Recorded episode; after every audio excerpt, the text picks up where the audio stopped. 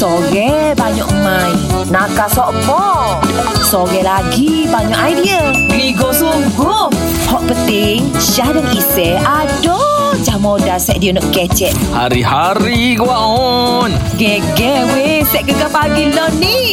Gegar Pilihan Nombor 1 Pantai Timur. Kalau semalam Syah, aku sempat call pegawai dekat APM untuk tanyakan pasal banjir di negeri Terengganu. Baik. Tapi pagi ni alhamdulillah kita bersama dengan pegawai pengurusan bencana dan operasi Angkatan Pertahanan Awam Kelantan. Kita ada Kapten Muhammad Hanif bin Omar. Assalamualaikum tuan. Assalamualaikum warahmatullahi wabarakatuh. Baik tuan, boleh tuan update keadaan terkini banjir di Kelantan? Silakan. Okey. Trend banjir di Kelantan ini menunjukkan penurunan lah. Jadi buat masa sekarang tinggal 32 pusat pemindahan sementara yang merangkumi 3,500 mangsa lah yang berada di 4 jajahan lah, di Gua Musang, Kuala Kerai, Tanah Merah dan juga di Pasir Mas. Jadi untuk lembangan Sungai Kelantan ni kita dah tengok banyaklah penurunan sebab hujan lebat tak berlaku lah di Kelantan ni dalam masa 24 jam ni. Jadi kita jangka hari ni lebih banyaklah pusat pemindahan ditutup. Baik. Cuma di lembangan Sungai Golok air masih di parabaya dan kita jangka akan berlaku banjir temenung lah di sekitar bandar Rata Panjang, di Kampung Gua Periuk, Kampung Tersang, Kampung Lancang dan sekitarnya lah. Jadi kalau cuaca baik kita jangka 23 bulan ni banjir akan pulih sepenuhnya lah di Kelantan. Dijangka untuk banjir temenung tu berapa hari? Kalau ikut dengan keadaan pengaliran air ke laut dan tiada berlaku cuaca buruk dan air tak pasang besar, maknanya kita jangka 23 bulan tu semua pusat pemindahan boleh ditutup lah maknanya. Cantik tuan, sebab apa 24 bulan kami insyaAllah akan ke Kelantan. Jadi bila tuan kata 23 tu sepenuhnya okey, asa lega sikit lah kita. InsyaAllah. Jadi terima kasih banyak lah tuan deh kerana sudi update sikit sebanyak untuk orang kita. Mungkin kadang-kadang perantau-perantau di luar ni duk fikir pasal kapur. Lagu mana kat ada kapur kita, lagu mana Kelantan kita lah ni. Tapi alhamdulillah dengan gapak tuan royak tadi berasa boleh senyum sikit lah. Baik. InsyaAllah. Terima kasih banyak tuan. Masih lagi bersama dengan Isya dan Syah di Gegar Pagi. Kita nak cakna banjir. Dan kalau kita tengok dekat social media, ramai juga selebriti yang terkesan dengan banjir ni Syah. Antaranya Lan Solo. Lan Solo. Lepas tu yang aku sangat menyayangkan hati aku ialah kisah Afiq Shazwan yang tinggal bersama dengan nenek dia, yang rumah dia dengan nenek ni pun merupakan salah satu rumah yang terkena banjir. Dan mereka mangsa banjir jugalah. Dan ni aku tak tahu lagu mana update. Kita macam nak call Afiq Shazwan untuk kita tanya khabar lagu mana. Hello Afiq, assalamualaikum. Waalaikumsalam. Oh, dengar penat tu, suara penat tu Fik. Macam mana Fik, keadaan Fik macam mana? Alhamdulillah okey. Baru selesai cuci rumah. Dan tak dapat nak masukkan semua barang lagi lah. Kemudian tak dapat semua barang lagi. Jadi Afiq, masa keadaan banjir tu habis lah semua barang-barang ke, sempat ada selamatkan barang Afiq letak kat tempat tinggi ke? Ada barang yang sempat, tapi tak sempat lagi nak, orang kata apa, QC lah. Tak sempat lagi nak cek lagi. Tapi adalah bahagian barang-barang yang penting rosak lah, macam peti air. Ada, itu pun ada lagi barang lain tak sure lagi lah apa benda. Dokumen-dokumen penting Pik itu sempat selamatkan tak? Alhamdulillah sempat. Alhamdulillah tu penting tu kan. Tapi Afiq memang duduk dengan nenek sejak Afiq lahir. Sebelum ni pernah banjir tak tempat tu Afiq? Tak pernah. Sebelum hidup saya tak pernah. Kemudian saya tanya nenek saya pun, mama saya macam, dia pun kata tak pernah lah banjir. Semua hidup ni pertama kali lah. Memang terkejut lah. Banyak tempat macam tu Afiq, dekat terutama di sekitar Shah Alam Selangor. Kereta okey Bik? Kereta okey. Kereta Afiq dia 4x4 tinggi. Tak ada lah. Mana ada. Saya bawa kereta sedan je. Tapi kereta tu saya sempat selamatkan sebab saya daripada luar. Kemudian bila dah sampai tu saya tengok air pun dah separuh naik. Jadi saya parking kat luar, kat tempat yang tinggi. Jadi bila kereta parking kat tempat tinggi, Alhamdulillah okeylah. Alhamdulillah okeylah. Okay. Sebab kereta kita risau ni, Kereta ni kos juga Syah kalau kena banjir. Ya Allah. Sebab kita ada komponen elektronik dalam kereta tu memang kalau kena air habis. Jadi kami lega Afiq bila dapat dengar Afiq, terutama nenek kan selamat. Apa pun Afiq, semoga dipermudahkan segala urusan untuk membersih rumah. Samalah kita Afiq, balik habis kerja kita bersih rumah ya. Ya, yeah, baik. Abang Syah bersama kan? Sama, Fik. Kita tak apalah. Ya Allah. Okey, tak apa. Kita doa semoga pemudah urusan lah. InsyaAllah. Terima kasih, Fik. Jaga diri. Assalamualaikum. Waalaikumsalam. Hari ni memang dekat Gegar memang kita banyak bercerita pasal banjir. Betul. Sebab memang setiap tahun macam ni.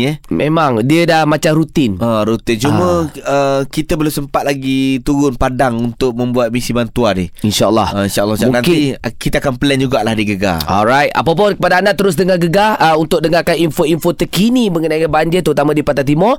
Syah. Alhamdulillah Syah. Kalau kita tengok sana ni penurunan banjir makin okey. Alhamdulillah. Jadi pagi ni kita nakir, kita bukan cerita pasal banjir. Yep. Kita cerita pasal makan. Bila banjir dia akan tumbuh dekat pokok-pokok, tumbuh tu seperti cendawan yang tumbuh selepas banjir. Selepas hujan. Bukan selepas banjir. Banjir tak tumbuh saya. Bukan. Ini bukan cerita pasal cendawan, kita cerita pasal ulam. Aku peminat nombor 1 ulam. Ulam. Kita mahalah saya orang Kelantan. Ulam apa Syah Mubahi? Aku segala jenis ulam. Contoh kalau aku pergi kat Kelantan, kedai ulam, nasi ulam. Apa dia letak, ambil. Aku makan saya. Kalau dia letak rumput pun aku anggap tu ulam. Tapi aku paling sukanya aku sampai aku tanam depan rumah ulam raja. Oh, ulam raja sedap. Khasiat pun khasiat. Khasiat ulam raja. Kalau aku lah Syah, aku kalau aku makan ulam ni aku suka ulam bila aku mamoh tu dia bunyi kruk-kruk. Ulam apa? Ulam apa sih? Banyak Syah. Walaupun kacang botol pun kira ulam juga. Oh, tu ulam juga deh. Ulam. Ya, betul juga deh. Lepas tu macam aku suka petai. Petai sedap saya ni. Kerdas. Kerdas jering. Ui, ada orang tak suka. Dia lah sebab orang kata bau. Tapi tak apa, khasiat dia tinggi. Ya. Lah bounce petai. Orang luar negara dia pernah kaji pasal petai ni. Petai ni dia punya khasiat dia bagus ni. Salah satunya bagus untuk kita punya dalaman. Untuk kecil-kecil manis pun bagus sebab dia pahit. Betul. Ini betul. Aku paling suka yang pahit tu apa sih? Ulam banyak apa? Ni Pria kata. Iya. Sedap saya. Goreng dengan bawang ni. Betul. Cuma hari tu ada sedikit kekeliruan lah. Orang kata petai ni asal daripada Thailand. Malaysia. Sebab dia petai. Bukan. Memang sebutan dia gitu.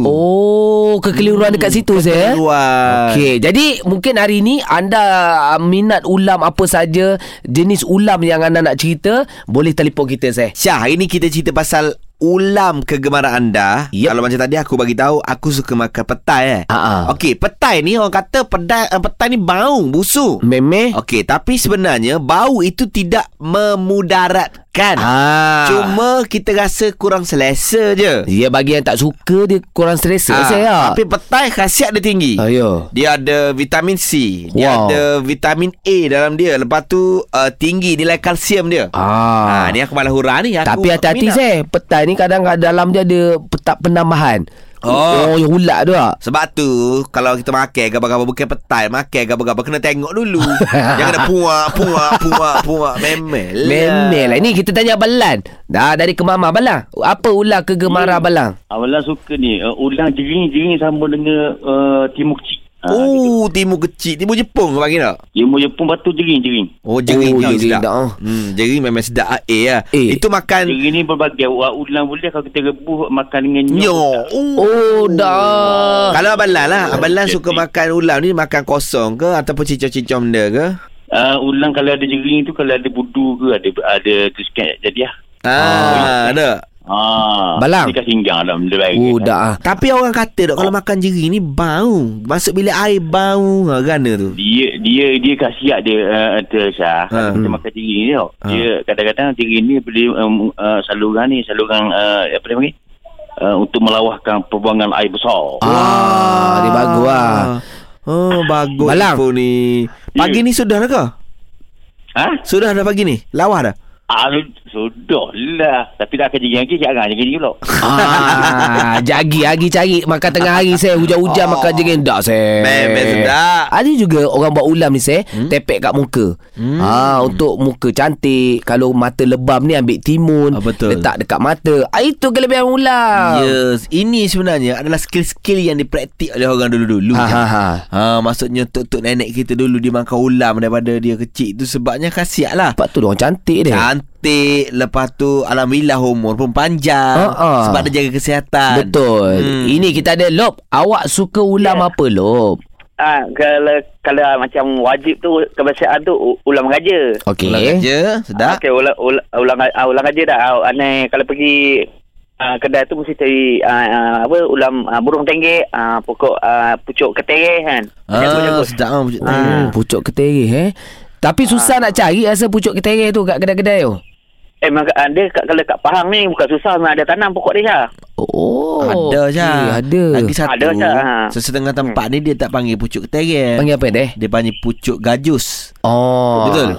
Betul kan? Betul. Kalau kat Omak tu memang 2-3 ulam ada tanam je. Pokok gajus. Bukan tak ulam lain. Contohnya pokok telon kan. Telon kan. Telon, lepas tu bayam Brazil. Awak punya ulam level kayangan Lop Awak punya ulam Brazil, macam bayam Brazil Dia kalau tak ada ulam tak boleh jadi macam makan tu macam tak ada garam iyalah. Tapi siapa ke Brazil awak cari ulam ni? Jauh sungguh. Jauh sikit lah otak Lop.